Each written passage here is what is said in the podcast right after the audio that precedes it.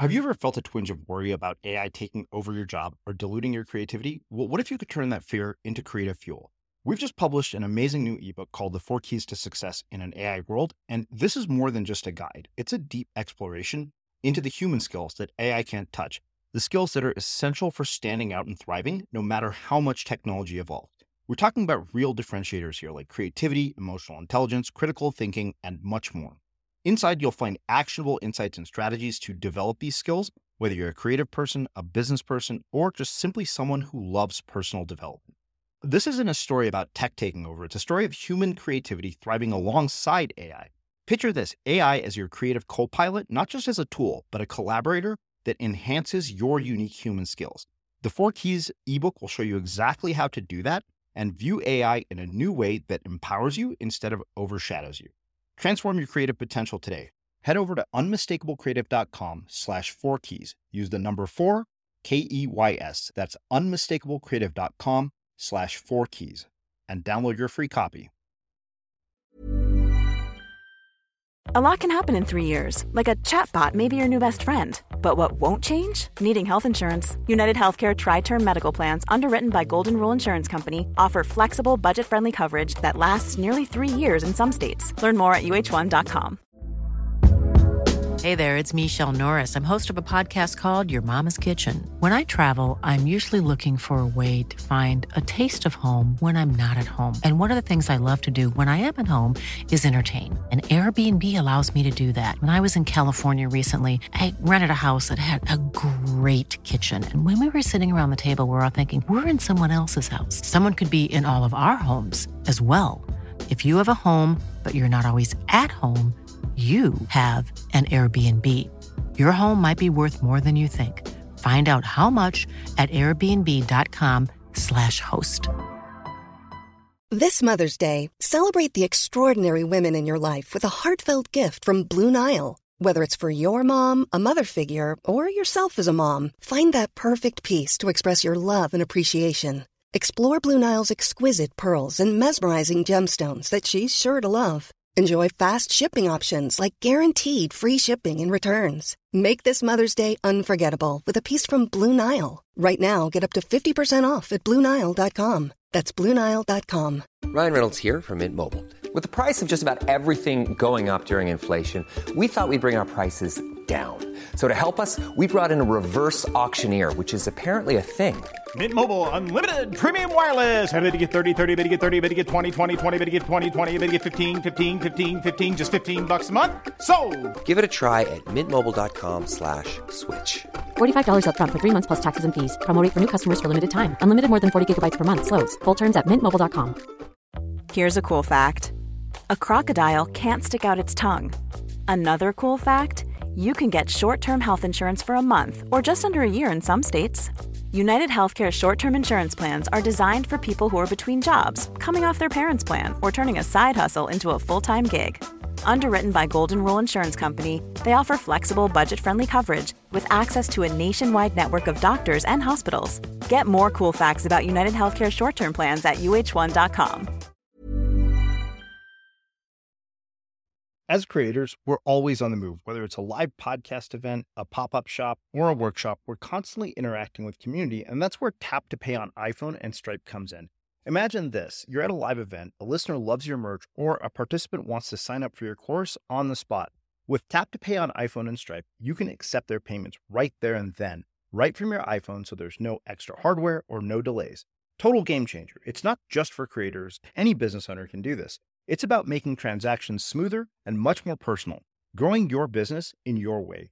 We've been using Stripe for our products and courses for a long time, and now with Tap to Pay on iPhone, you can take your business to the next level too. So visit stripe.com slash tap iPhone to learn more. Remember, folks, with Tap to Pay on iPhone and Stripe, your business is always at your fingertips.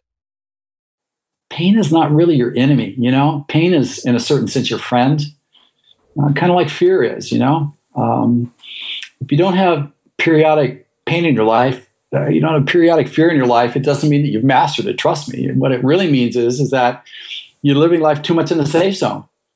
And if you're not out there testing yourself on a regular basis and you're not experiencing some level of exertional pain and you're not out there scaring yourself a little bit, then there's no way that you know what the edges of your boxes really are. I mean, let's, let's be honest about it. Every one of us has got a certain level of anxiety about life. But, you know, my experience tells me that most of that anxiety is the fact that we don't even know where we are because we're not testing ourselves at the limit. I'm Srini Rao, and this is the Unmistakable Creative Podcast, where you get a window into the stories and insights of the most innovative and creative minds who've started movements, built thriving businesses, written best selling books, and created insanely interesting art. For more, check out our 500 episode archive at unmistakablecreative.com. Jeff, welcome to the Unmistakable Creative. Thanks so much for taking the time to join us. Well, what an honor. Thank you. And uh, just can't wait to get going.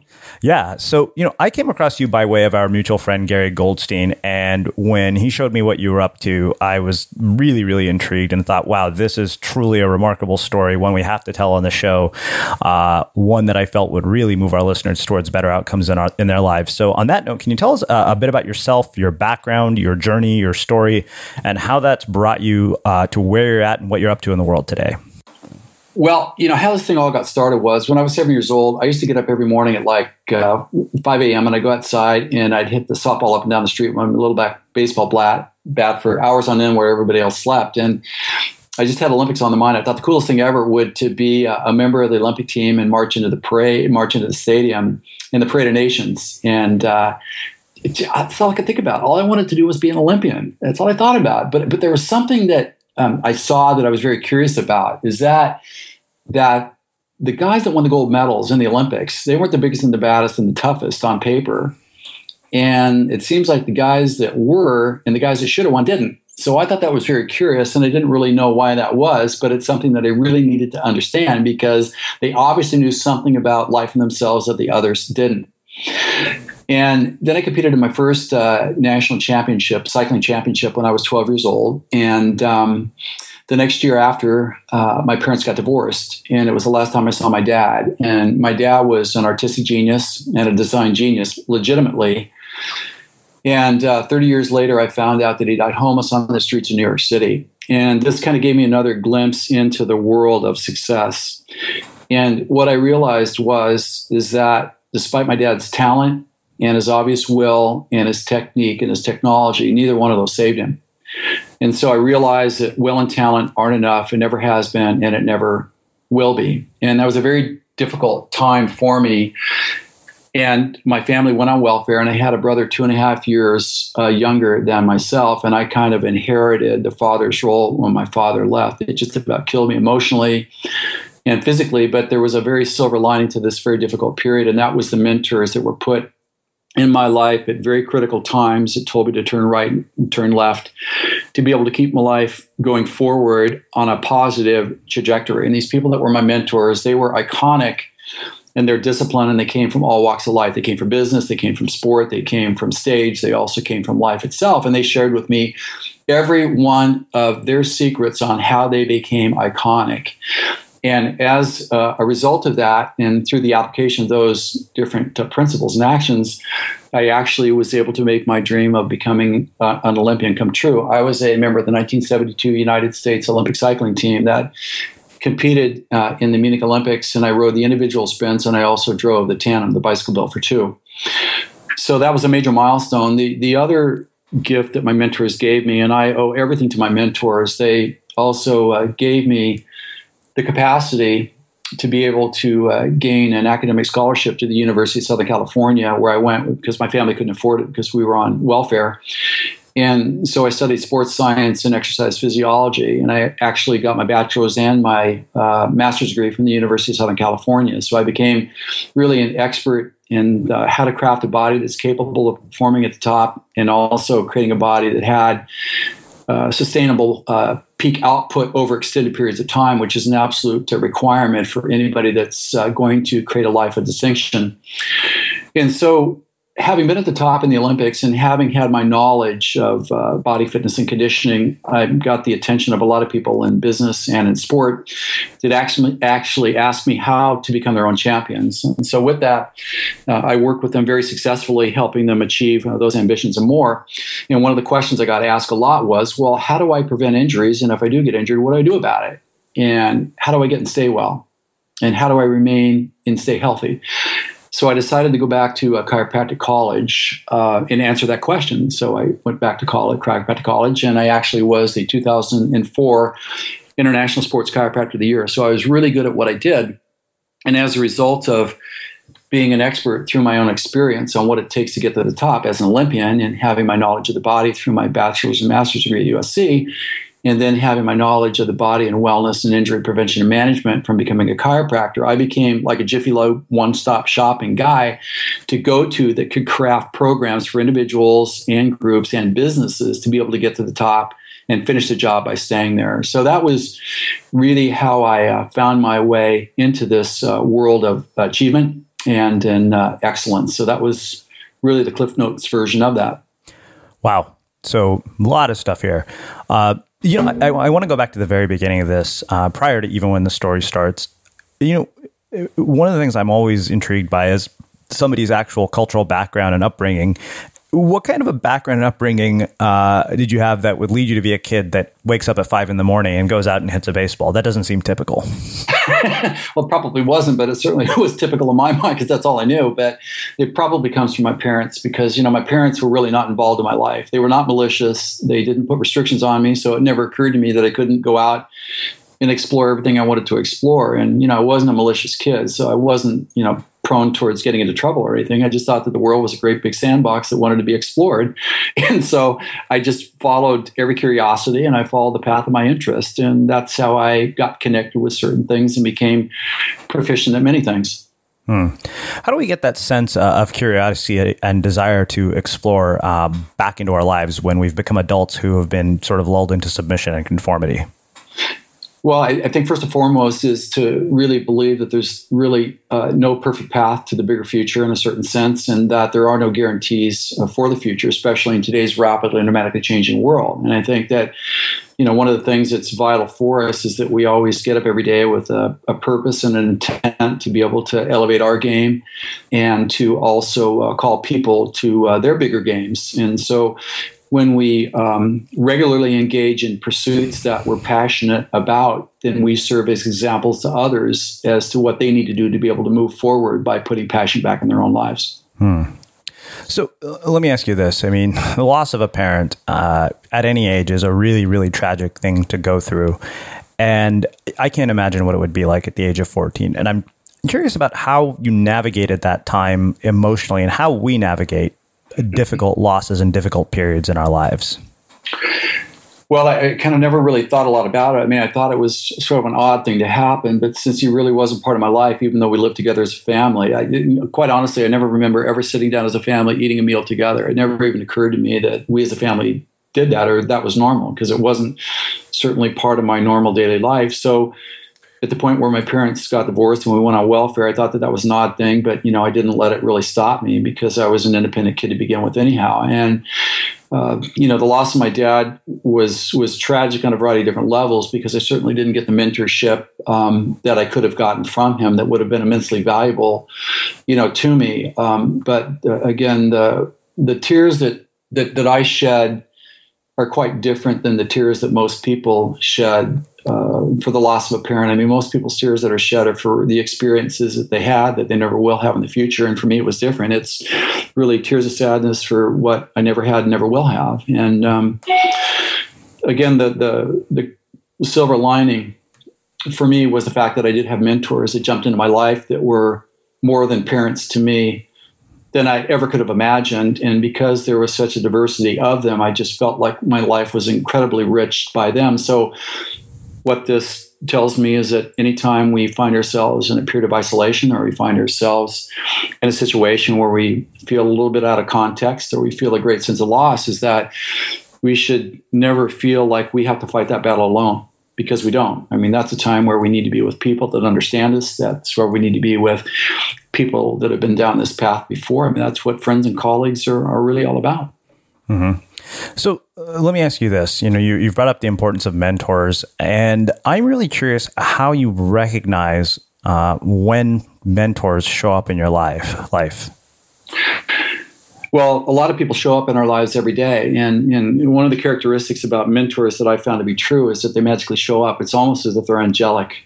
Hmm. It's almost as if like they read your mind. It's like, how did you know that I was thinking about this today? And how did you know that I needed to have this conversation? How did you know that I actually needed to hear this bit of advice?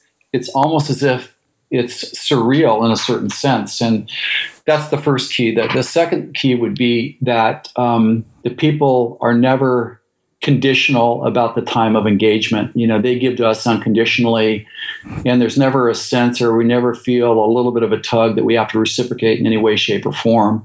I think those are probably the, the two most critical things. The, the, other thing is that mentors are really good listeners mm-hmm. and they throw things out there, they listen, they give feedback, there's a level of dialogue. It's almost like there's a, a parallel management where you're interlocked arm in arm discussing the same topic one to another. It's not like there's a leader and a follower.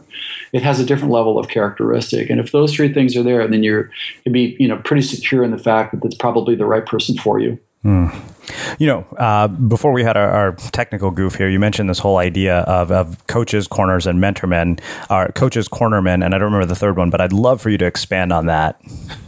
Well, one of the things that I've really observed, and also my kind of in my own capacity, is uh, as I've evolved here, is that you know there's a real distinction uh, between three people that need on our team. We, we certainly need coaches, and we certainly need mentors, and we also need a third entity called a corner man. And when I look at a coach, what a coach is, a coach is an expert or a specialist in teaching us a particular skill. And it's usually a skill that's designed to be delivered at a future date. And the engagements that we have with our coaches are at very specific times, and they're very specifically driven towards a very specific purpose and outcome. So, for example, let's say I'm your voice coach, and I am going to help prepare you to be able to sing on October 17th at 7 p.m. So we get together once a week uh, at 12 noon to 12:30, where we go through certain voice lessons. And at the end of that half hour that we're together, then I give you homework assignments and we pick up the next week. And eventually, over enough time, you've gained the skill to be able to perform at the level that we engaged on and do that in, in, in perfect synchronicity. So that's really what a coach does. A mentor is a little bit different. A, a mentor is generally a little bit older, but they're much more seasoned as a coach, should I say. They're uh, usually driven towards a specific area. So, for example, um, people have business coaches, business mentors. They have uh, also sports mentors that take them by the hand and guide them down the path to a specific outcome. So, that's really the distinction with the mentor. And now we have the corner man. And the corner man is uh, the rarest and the most difficult to find of all of those species for a variety of different reasons. Um, probably the best analogy I can give is that, uh, you know, Rocky had his corner man, Mickey. And when Rocky would get beat up during a particular round, he'd come back and Mickey would stick the stool out in the corner. Rocky would sit down in it, and Mickey would get out there and towel him off. And stitch up the cut, put some Vaseline on it, put uh, a cold pack on the bruise, and give him a drink of water, and he'd say, "Rock, man, you're getting hit here, man. You got to move here. You got that? Two things, and you win the next round. You know what to do. Get out there and show him who's boss."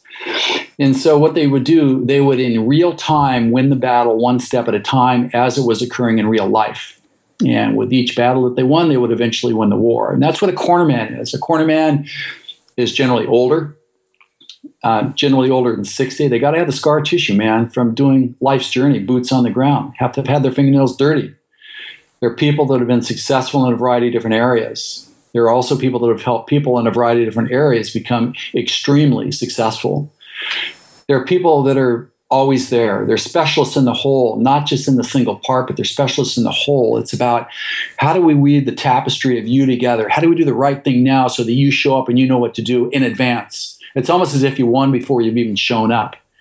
And that's what a corner man does. And in my experience, you know, one good corner man is equal to 10 great coaches. And that's what a corner man is. But we need all three of them in our lives. Hmm. Wow. A lot, a lot of gold there. Uh, well, let's do this. Let's shift gears a little bit.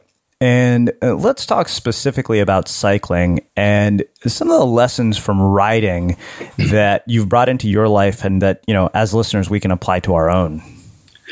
Well, the first lesson for sure is, uh, you know, you keep one foot one foot in front of the other, and you're always going to make it home. I mean, there were there were times where I would ride 150 mile training days, and I would be so tired I could just pull over and go to sleep in a gutter, literally, not even think of anything of it.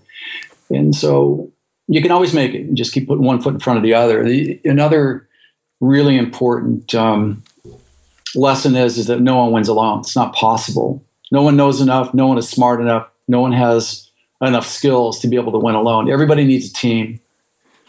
Uh, I learned that you got to have a team. Uh, another, you know, really important lesson uh, from cycling is that uh, you need to make pain your friend because it's it's such a difficult sport. It's really about who can endure the most pain, physical pain, uh, exertional pain, and you have to be able to endure that for sustainable periods of time at a very high level. And so you learn to make peace with that, and you learn that you know pain is not really your enemy. You know, pain is in a certain sense your friend, uh, kind of like fear is. You know, um, if you don't have periodic pain in your life, uh, you don't have periodic fear in your life, it doesn't mean that you've mastered it. Trust me. What it really means is, is that you're living life too much in the safe zone.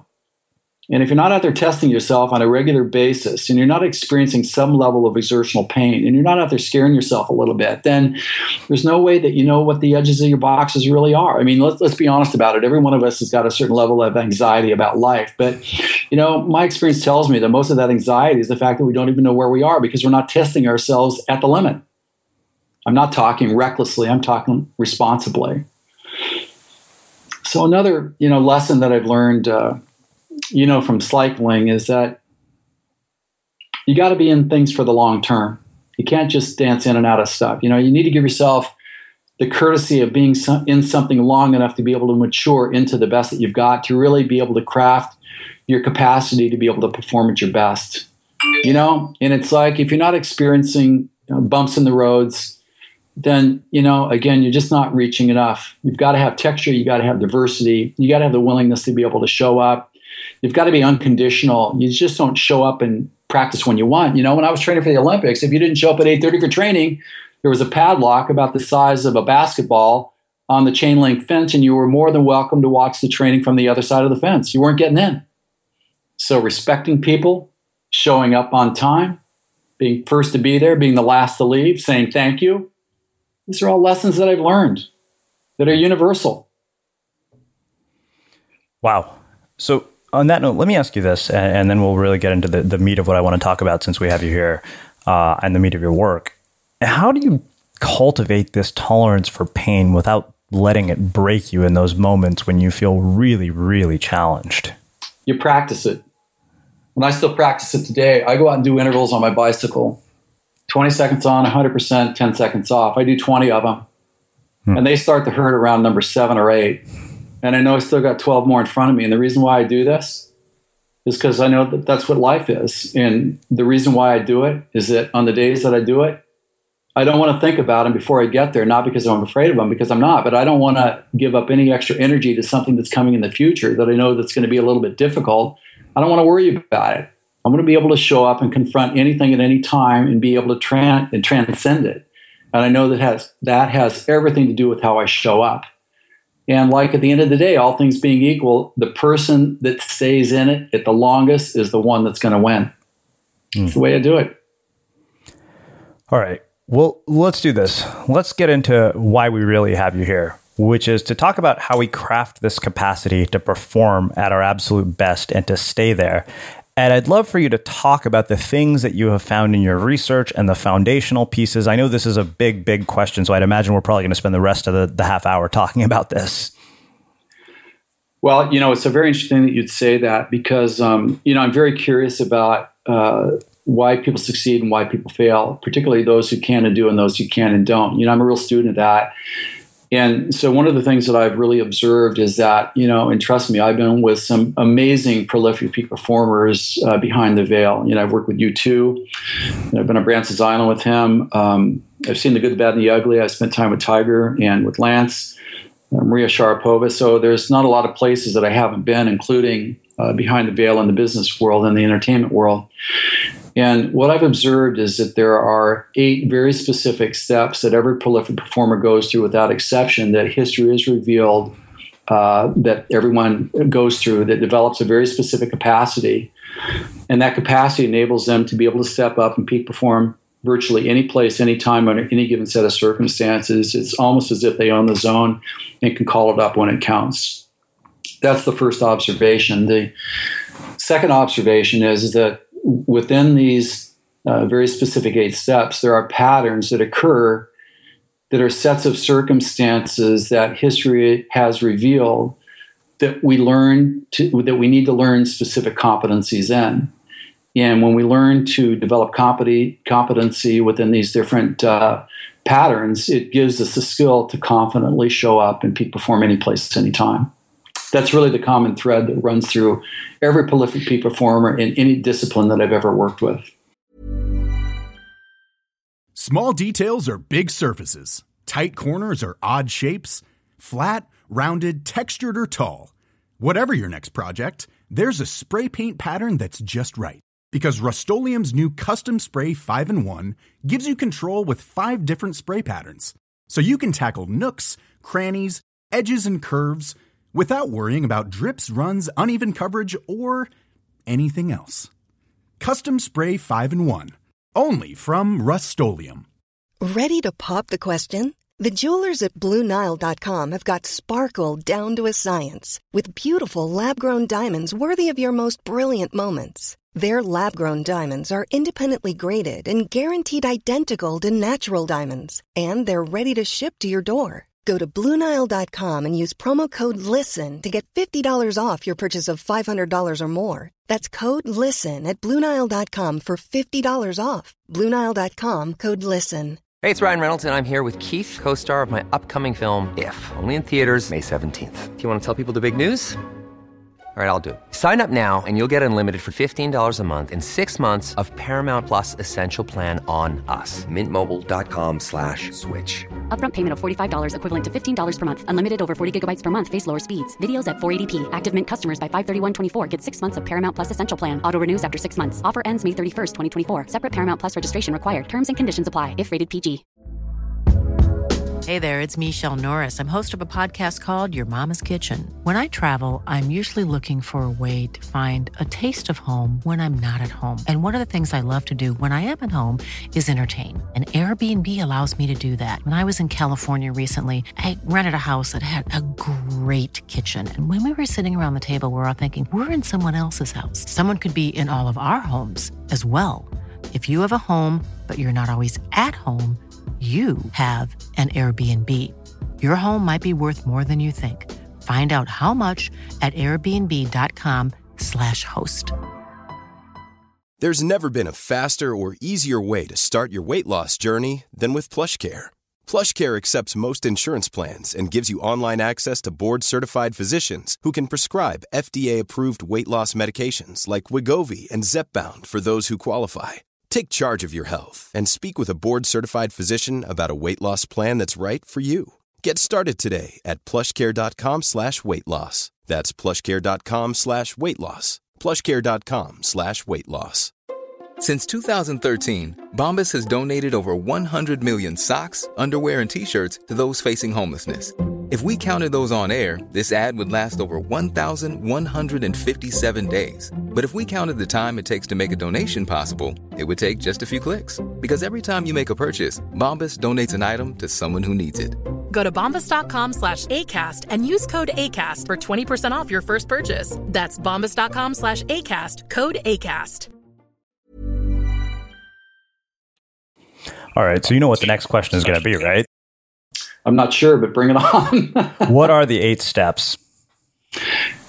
Step number one is legacy. It always begins with legacy. And people think of legacy as being something that you tabulate at life's end as a list of your successes. And I say, well, why don't we begin with legacy in mind? And the reason why I think that it's important to start with legacy in mind is that um, legacy, when it's set up proactively in advance, and it's an overarching target to shoot for, that's our case study that we will leave in the permanent record of what we did with our time and our talents. It, to me, is the most uh, powerful force in the human universe because it calls people to a higher game as they're observing us developing transcendent lives, and it helps us honor the privilege of having the good fortune to have the opportunity through this life to create a life of distinction. So, uh, practically speaking, the reason why uh, a legacy is important is that it keeps us honest and it keeps us in integrity.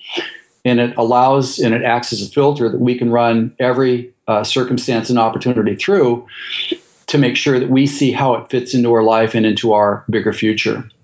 That's step number one, which is legacy. Step number two is a vision. I want to talk about vision, um, I'm talking about dreams, I'm talking about goals, I'm talking about aspirations, etc. Not in an elusive state that cannot be uh, seized and grasped and, and, and, manifest, but I'm really talking about uh, a dream or, or, a hope, something that we can that, we can make uh, real in terms of our vision. And why vision is extremely important is that vision gives us life clarity. And when we have clarity, then it gives us the ability to be able to commit to a purpose. And every one of us needs a purpose that we can get up to each and every day that we're fully committed to to be able to create a life of distinction and also uh, make a contribution to other people's lives. That's step number two. Step number three is mindset. And when I talk about mindset, I'm not talking about meta mantras. I'm not talking about uh, a perfect uh, GPA or 180 IQ. I'm not talking about, when I talk about mindset, I'm talking about the ability to identify and capitalize on life's best opportunities and avoid life's worst potholes. And there's kind of like two parts to this. You know, our human mindset is basically made up of two parts. Part of us is afraid of success, and we have a lot more confidence in our ability to fail than in our ability to succeed. But then we have another side to us, and that other side to us is that side that wants to become our own champion to create a life of distinction. And uh, the reason why I know that we have this other side to us that we don't really talk about is that I've never wait, met a person that can wait to get up and fail. Can you imagine that? Hmm. I can't wait to get up and fail. I mean, that is absolutely ridiculous. So we need to understand the fact that we have this war waging within us that's 24 hours a day, every day of our life, between that something within us that wants to keep us small, it's pessimistic, and then there's something very big in us that wants to create a life of extraordinary achievement and excellence to honor the privilege of being here. There's a battle that every one of us fights day in and day out. Step number four is called the base. And when I talk about base, I'm not talking about bass guitar, bass man. I'm talking about building a foundation of resources, both personal and material, that we're going to need to be able to complete the journey to become our own champion. We need, may need some personal skills, perhaps a little bit more personal knowledge, and certainly we need time, we need team, we need resources, we need space, and we need equipment. And no responsible champion ever begins a process without properly vetting that they have the right plan and they also have enough resources to be able to see the process through from start to finish. And then step number five is called the climb. And I'm not talking about climbing the wall. I, I can't take this anymore. Somebody get me out of here. I, I really am literally talking about the 10,000 hours in Malcolm Gladwell's book Outliers that it says that it takes to create the capacity to be able to perform at a level consistent with our ambitions. And uh, the climb uh, develops and, and, helps us create and craft the persistence and the perseverance to be able to push, to be able to keep moving towards the barriers that are required for us to ultimately gain the skill to be able to perform at the level consistent with our goals and our ambitions. And then step number six is called elevation. And elevation is interesting because elevation is a point where we've had a breakout performance. Like, let's say that you're an athlete and you perform for the first time in line with your expectation. For example, you compete in a national competition for the first time, you actually beat somebody that's performing at the national level. That's really a breakout performance. But elevation step six is where we actually duplicate the breakout performance so we own the technical process of excellence. And a lot of people don't do that. A lot of people, when they've had their breakout performance, they start shortcutting or they start changing their team, thinking that they've already arrived before they've even mastered the process of what it takes to perform at the level that they've just proven themselves to be capable of doing. It's a fatal mistake, and I see this all the time. So once we've developed the capacity to own the technical process of our discipline, that's where we're performing at the top of the best of the best. And that begins step number seven, which is adaptation And when I talk about adaptation, I'm not talking about adapting down to fit in with the status quo. I'm talking about adapting up to the highest level of performance to remain relevant in today's rapidly and dramatically changing world. And one of the things that I've uh, observed here is that when people arrive at the top and they're playing with the big boys, they're not they're not ready for the acceleration and intensity of the responsibility of performing at that level. They have absolutely no idea of what they're going to be confronting. So it's absolutely essential in adaptation that we have our guides and we also have our adaptation team in place to help us be able to learn that skill so we're able to capitalize on performing at the top and becoming a prolific performer there.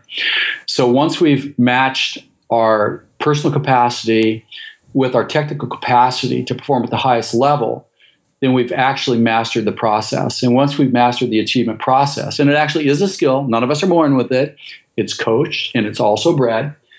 Then we begin the eighth step that every prolific performer goes through, and that's called riding the wave. And the way that the prolific performers do it is that they don't go after every opportunity. Most people do that, or they can't stand giving up an opportunity to someone else. But that's not the way the big boys do it. The big boys choose only those ambitions and goals that have appropriate risk and appropriate return. And they prepare for the goal, they perform to achieve it. And once they've achieved it, then they pause and they rest on the other side of it. Then they pick the next goal. Then they prepare, they perform, they achieve it, and then they pause. They actually ride away. Most people don't do that. Most people are on terminal burnout. They never give themselves pause to be able to balance the effort with the recovery. And as a result of that, they blow themselves up predictably either through a very bad relationship breakout or a catastrophic health issue at a very untimely point in their evolution to create their biggest future and the greatest legacy. So, those are the eight steps that every prolific performer goes through in sequence without exceptions. There are no exemptions. Mm, wow. There's so much there. I'm going to have to go back and, and you know listen to that probably a dozen times. so one of the other things you mentioned uh, before we got into the eight steps is you know certain patterns that you saw, yes. and also developing certain competencies. Can you expand on that and talk about that in a bit more depth? Yeah, I can. So, for example, let, us take a very typical pattern. You know, most people think, well, um, if I rest too much, then it means I'm not capable of performing well. Well, whoever came up with that? I mean, that that sounds good, doesn't doesn't it? But but but there's certainly absolutely no uh, proof that that happens to be the case. That that that's a very very typical pattern. Another uh, a very typical pattern is is that when a person's on the verge of a personal breakthrough that they choke every time. And what they do, they they run back and they do the familiar rather than do the extraordinary one to two percent that has to go right to be able to take themselves to the next transcendent level. That that's another very very uh, obvious pattern. So when you look at these patterns, there's always a principle that you apply to the pattern to be able to create the readiness to capitalize on the opportunity. So, for example, if the person is at a place where they once again are at a career breakthrough moment they practice and they apply the skill that has to go right. They don't worry about all the things that could go wrong. And you probably notice that most people worry about all the things that have got to go wrong rather than what's got to go right. For example, I helped a guy win a gold medal in the 2012 Olympics in the long jump. And the problem was, I got the call two and a half weeks before the Olympic final. And what I dissected it, the problem being is that he felt that he needed to put in the perfect jump to win the gold medal and everybody else around him thought that too. And he had the best coaches, he had the best chiropractor, he had the best equipment, he had the best of everything. But everybody was absolutely convinced that the one detail that they weren't aware of was going to make the difference between earning the gold medal and not. And I said, this is absolutely ridiculous. You know, the thing that's going to win the gold medal, and we know that you're capable of that because you're currently leading the world championship, is doing a little bit less to pull back and let your mind, body, and your soul peak so that when it comes down to performing at that transcendent level, you're going to be able to do that. And there's two things that you need to do, and you're going to win the gold medal. Number one is is that don't change your warm up. You change your warm up, and then your body gets scared what doesn't want to come out and play. It's afraid. So don't change your warm up. So it's the body's clue that it's safe to come out and play at the highest level. Then the second thing you need to do is make sure you get the first four steps of your run up right, so your foot hits the board correctly. You do that. You don't change your warm up, and you win the gold medal. Two things. It's not about perfection. It's about the one to two percent that counts. Hmm. So the guy won the gold medal. So that's a perfect example of a pattern and how it is that that fear-based survival side of ourselves has its own conclusions that never serve us well. And so that's why we need to always defer to the champion's way of doing things because it's never proven itself to be wrong. You know, it's, it's funny to, to hear you describe that. Uh, it reminds me of a process that I'm going through right now with our annual event, the Instigator Experience. We've done it once before, and amazingly enough, you're right. I know how to do all the right things, but all the things that might go wrong are what are scaring, scaring me. but that's classic. See, Uncle Jeff knows. I mean, that's what I do. I, look, I'm the corner man. I, seriously, I'm, I'm, people's corner man. That's what I do. You know, I take people, uh, Olympians, so to speak, in business and in sport, and also thought leadership, and I talk to them, and we craft the one or two things that have got to go right for them to be able to win their next gold medal, to be able to make the next million dollars, for them to move to the next level. And this is especially critical in situations where everything's on the line. That's what I do. Hmm. Okay, so I, I want to get it back to this idea of situations where everything is on the line, but let's come back to that uh, yeah. because I do have a question around that. So uh, let me ask you this: you, you brought up the idea of legacy and vision, and you know I've had numerous conversations with people about this. I've had Simon Sinek here to talk about you know starting with why. Uh, I've had you know every single person imaginable talk to me about this question, and it I never come up with a very very consistent answer around this. It all almost seems esoteric how you how do you is legacy one of those things that reveals itself to you with time or do you sit down and say this is what the legacy is going to be when i'm done well it's a process that needs to be evolved over time and if it's not evolving then we're not keeping pace with our own evolution. Hmm. but you do need at least a starting point and you make it up as you go. And, and my suggestion is is that you follow the path of your inquiry because like one of the things that I learned, uh, I think I mentioned this that that I was a nationally known uh, glass sculptor that showed in the best galleries in New York City, mm. and what I found that was when I drew a study and then I did the artwork based on the study, it was a technical exercise, and it came out lifeless. But if I let the process of crafting the piece kind of tell me what I need to do next, then I would create something bigger than I could have ever imagined that was a real living sculpture that had a life to it that people ask me, How'd you do it? And will I follow the directive of what it showed me to do rather than trying to rigidly control the outcome of what it was to be? And I think that we need to bring that uh, spirit uh, really to the concept of how we evolved and how we create our, our, own legacy because it's a work in progress, but we have to be responsible to that. Mm-hmm. So, one other thing I want to ask you about is um, this idea of elevation um, where you get to that moment. And you know, we we we talked a little bit about it. You mentioned sort of the astronauts and then people. Uh, or you know, I was reading actually in Tony Robbins' new book how astronauts, after they've achieved that sort of elevation, they become depressed because their identity is so caught up in elevation.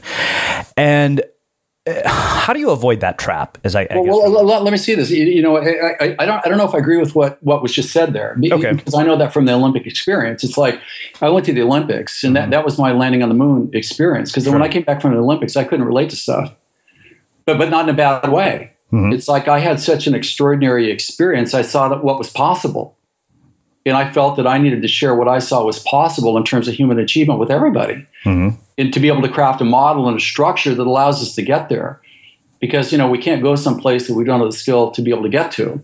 So I think, in a certain sense, really, it, it, it shows us what's possible, and there are methods that enable us to be able to get there predictably. It's just that those methods are very unconventional and they're very unorthodox and they're very difficult for the human fear based mentality to be able to engage successfully because it's a little bit spooky. Mm-hmm.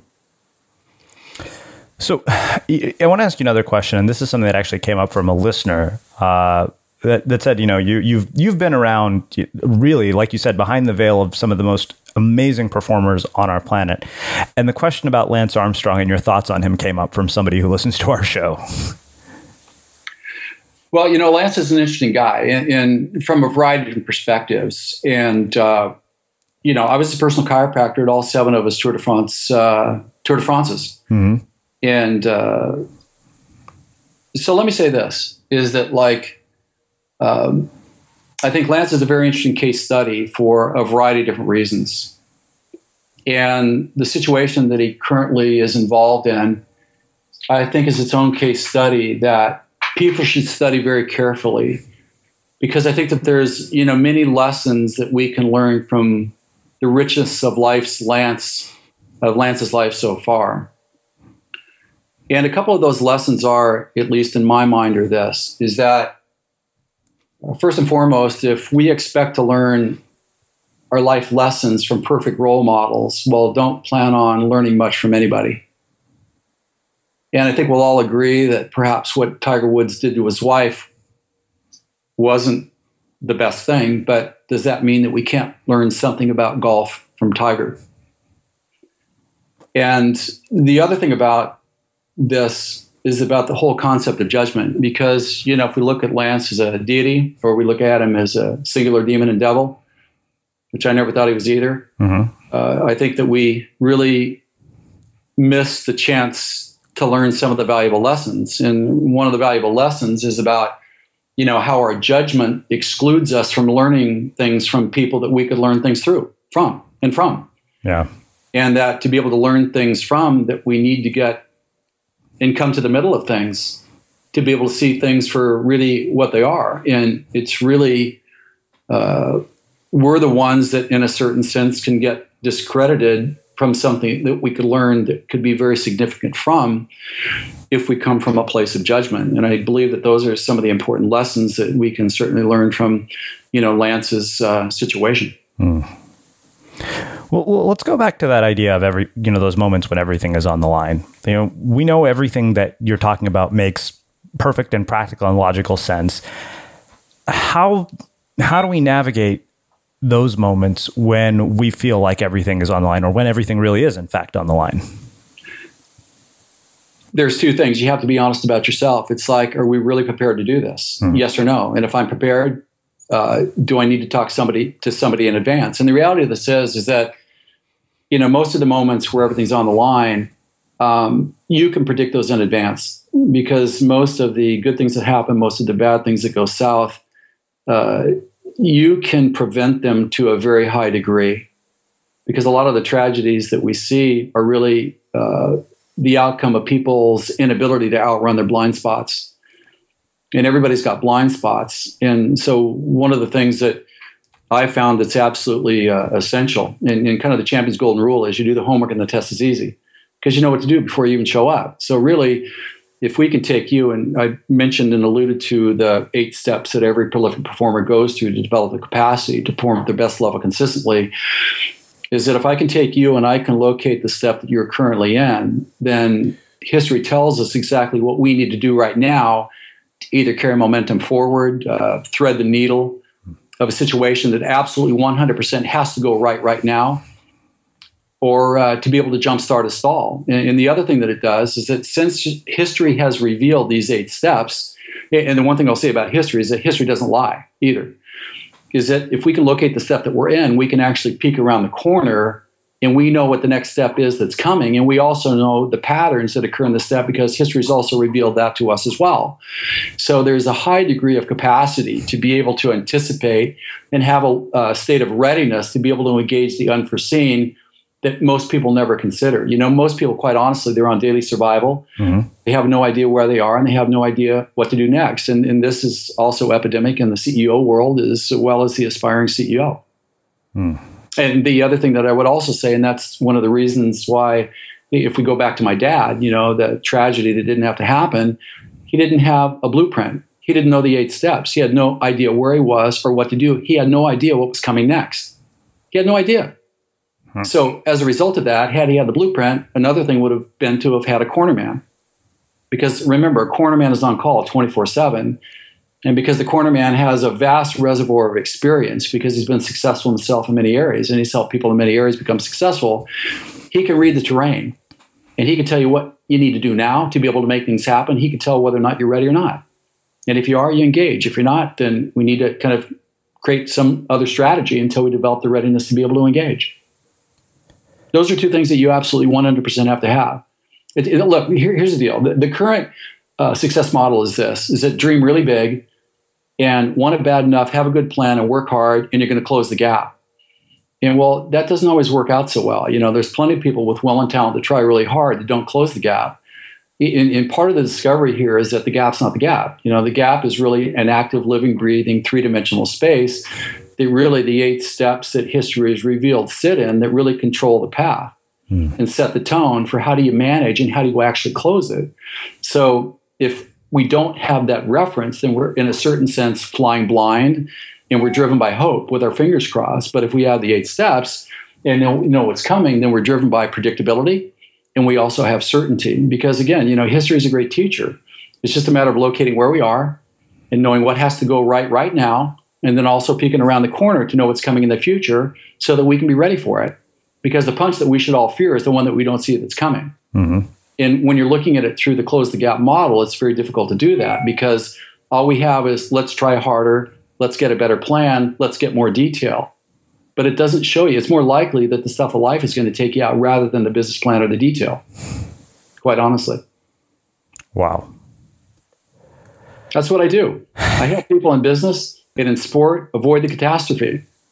Because I, I, can tell people if I know where they are, I can tell them what the next four steps are going to be and I can tell them what we need to be ready for. Let's pay attention to, let's devote our effort and our energy to the stuff that counts. Let's not worry about the stuff that may happen that has low probability. Mm-hmm. But unless we have the ability to know what that is, then we're flying blind.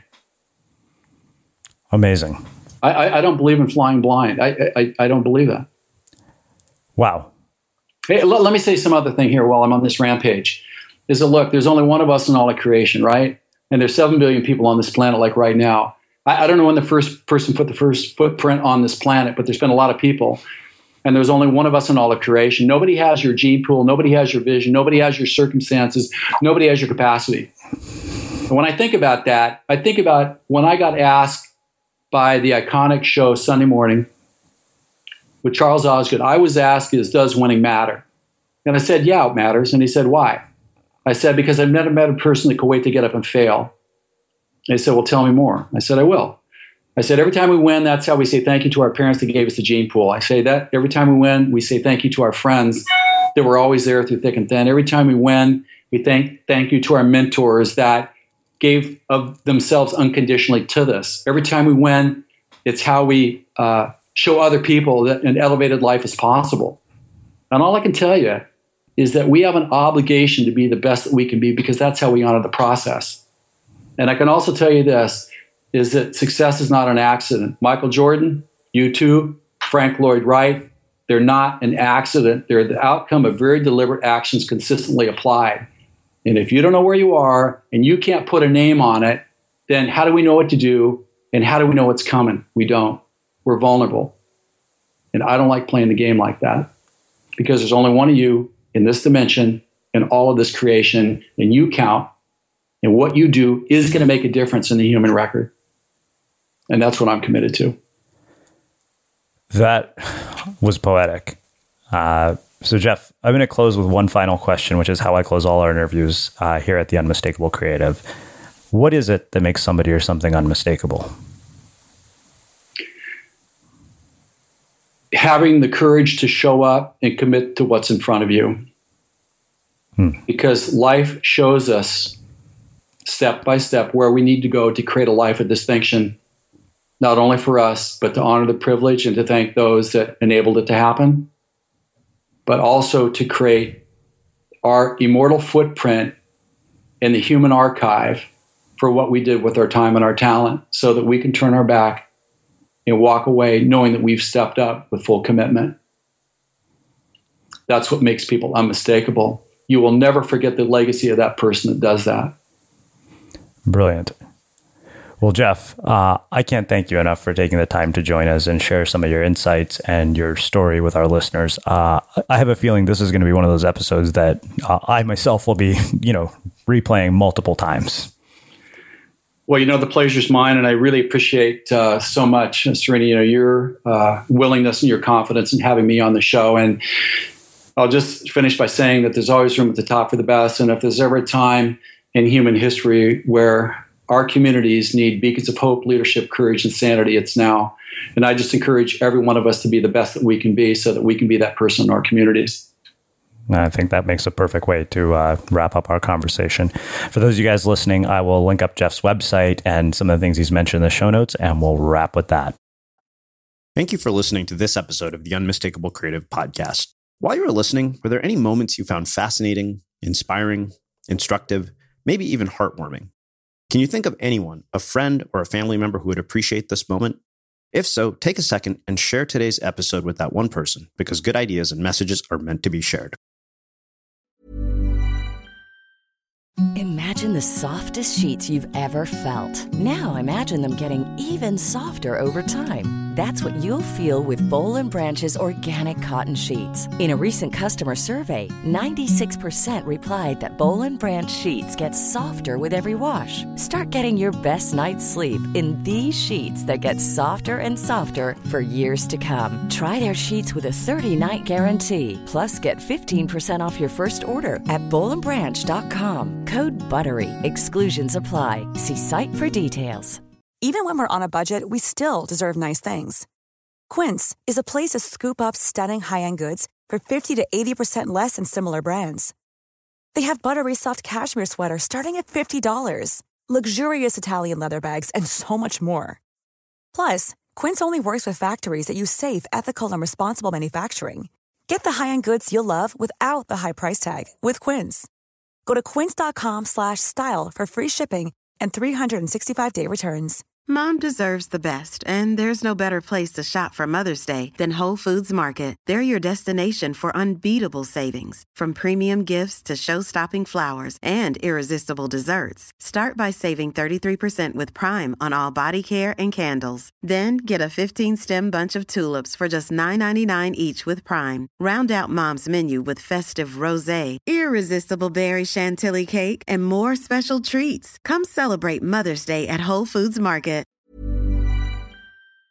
Have you ever felt a twinge of worry about AI taking over your job or diluting your creativity? Well, what if you could turn that fear into creative fuel?